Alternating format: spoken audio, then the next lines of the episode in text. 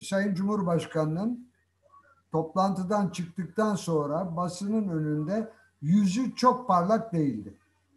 Ayrıca e, YPG konusunda bir anlaşma olmadığı, S-400'ler konusunda bir anlaşma olmadığı ortaya çıktı. E, ortaya çıkmayan bir husus insan hakları sorununu ne ölçüde ele alındığı. Ne bu sual ne bu konuda bir sual soruldu Sayın Erdoğan'a ne de Cumhurbaşkanı Erdoğan bu konuyu söz etmedi. Şaşırtıcı olan toplantıya girmeden önce daha önce Türkiye'de e, soykırım konusunu açacağını söylemişti. Toplantıda soru soruldu. Soykırım konusu açılmadı dedi ve bundan memnuniyet ifade etti. Bu oldukça şaşırtıcıydı. Şimdi Türk-Amerikan ilişkilerinde Türkiye'nin ne yöne gideceği konusunda e, gerek Amerikalılar gerek Batılılar e, nezdinde büyük kuşkular var.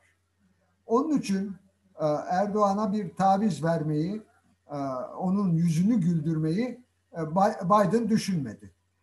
Diğer bir konu Afganistan konusu. Zaten Sayın Erdoğan toplantıya gitmeden önce bir takım yumuşatıcılar hazırlamıştı. Bu belli oluyordu.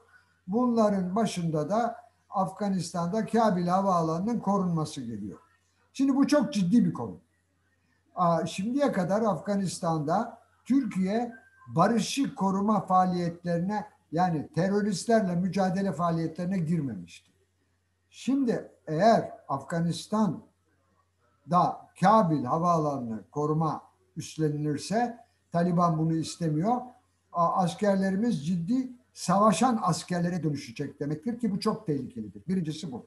İkincisi e, Sayın Erdoğan bu koruma faaliyetine Macaristan, Macaristan niye bilmiyorum biraz sonra döneceğim ona ve Pakistan'ın da katılmasını istedi.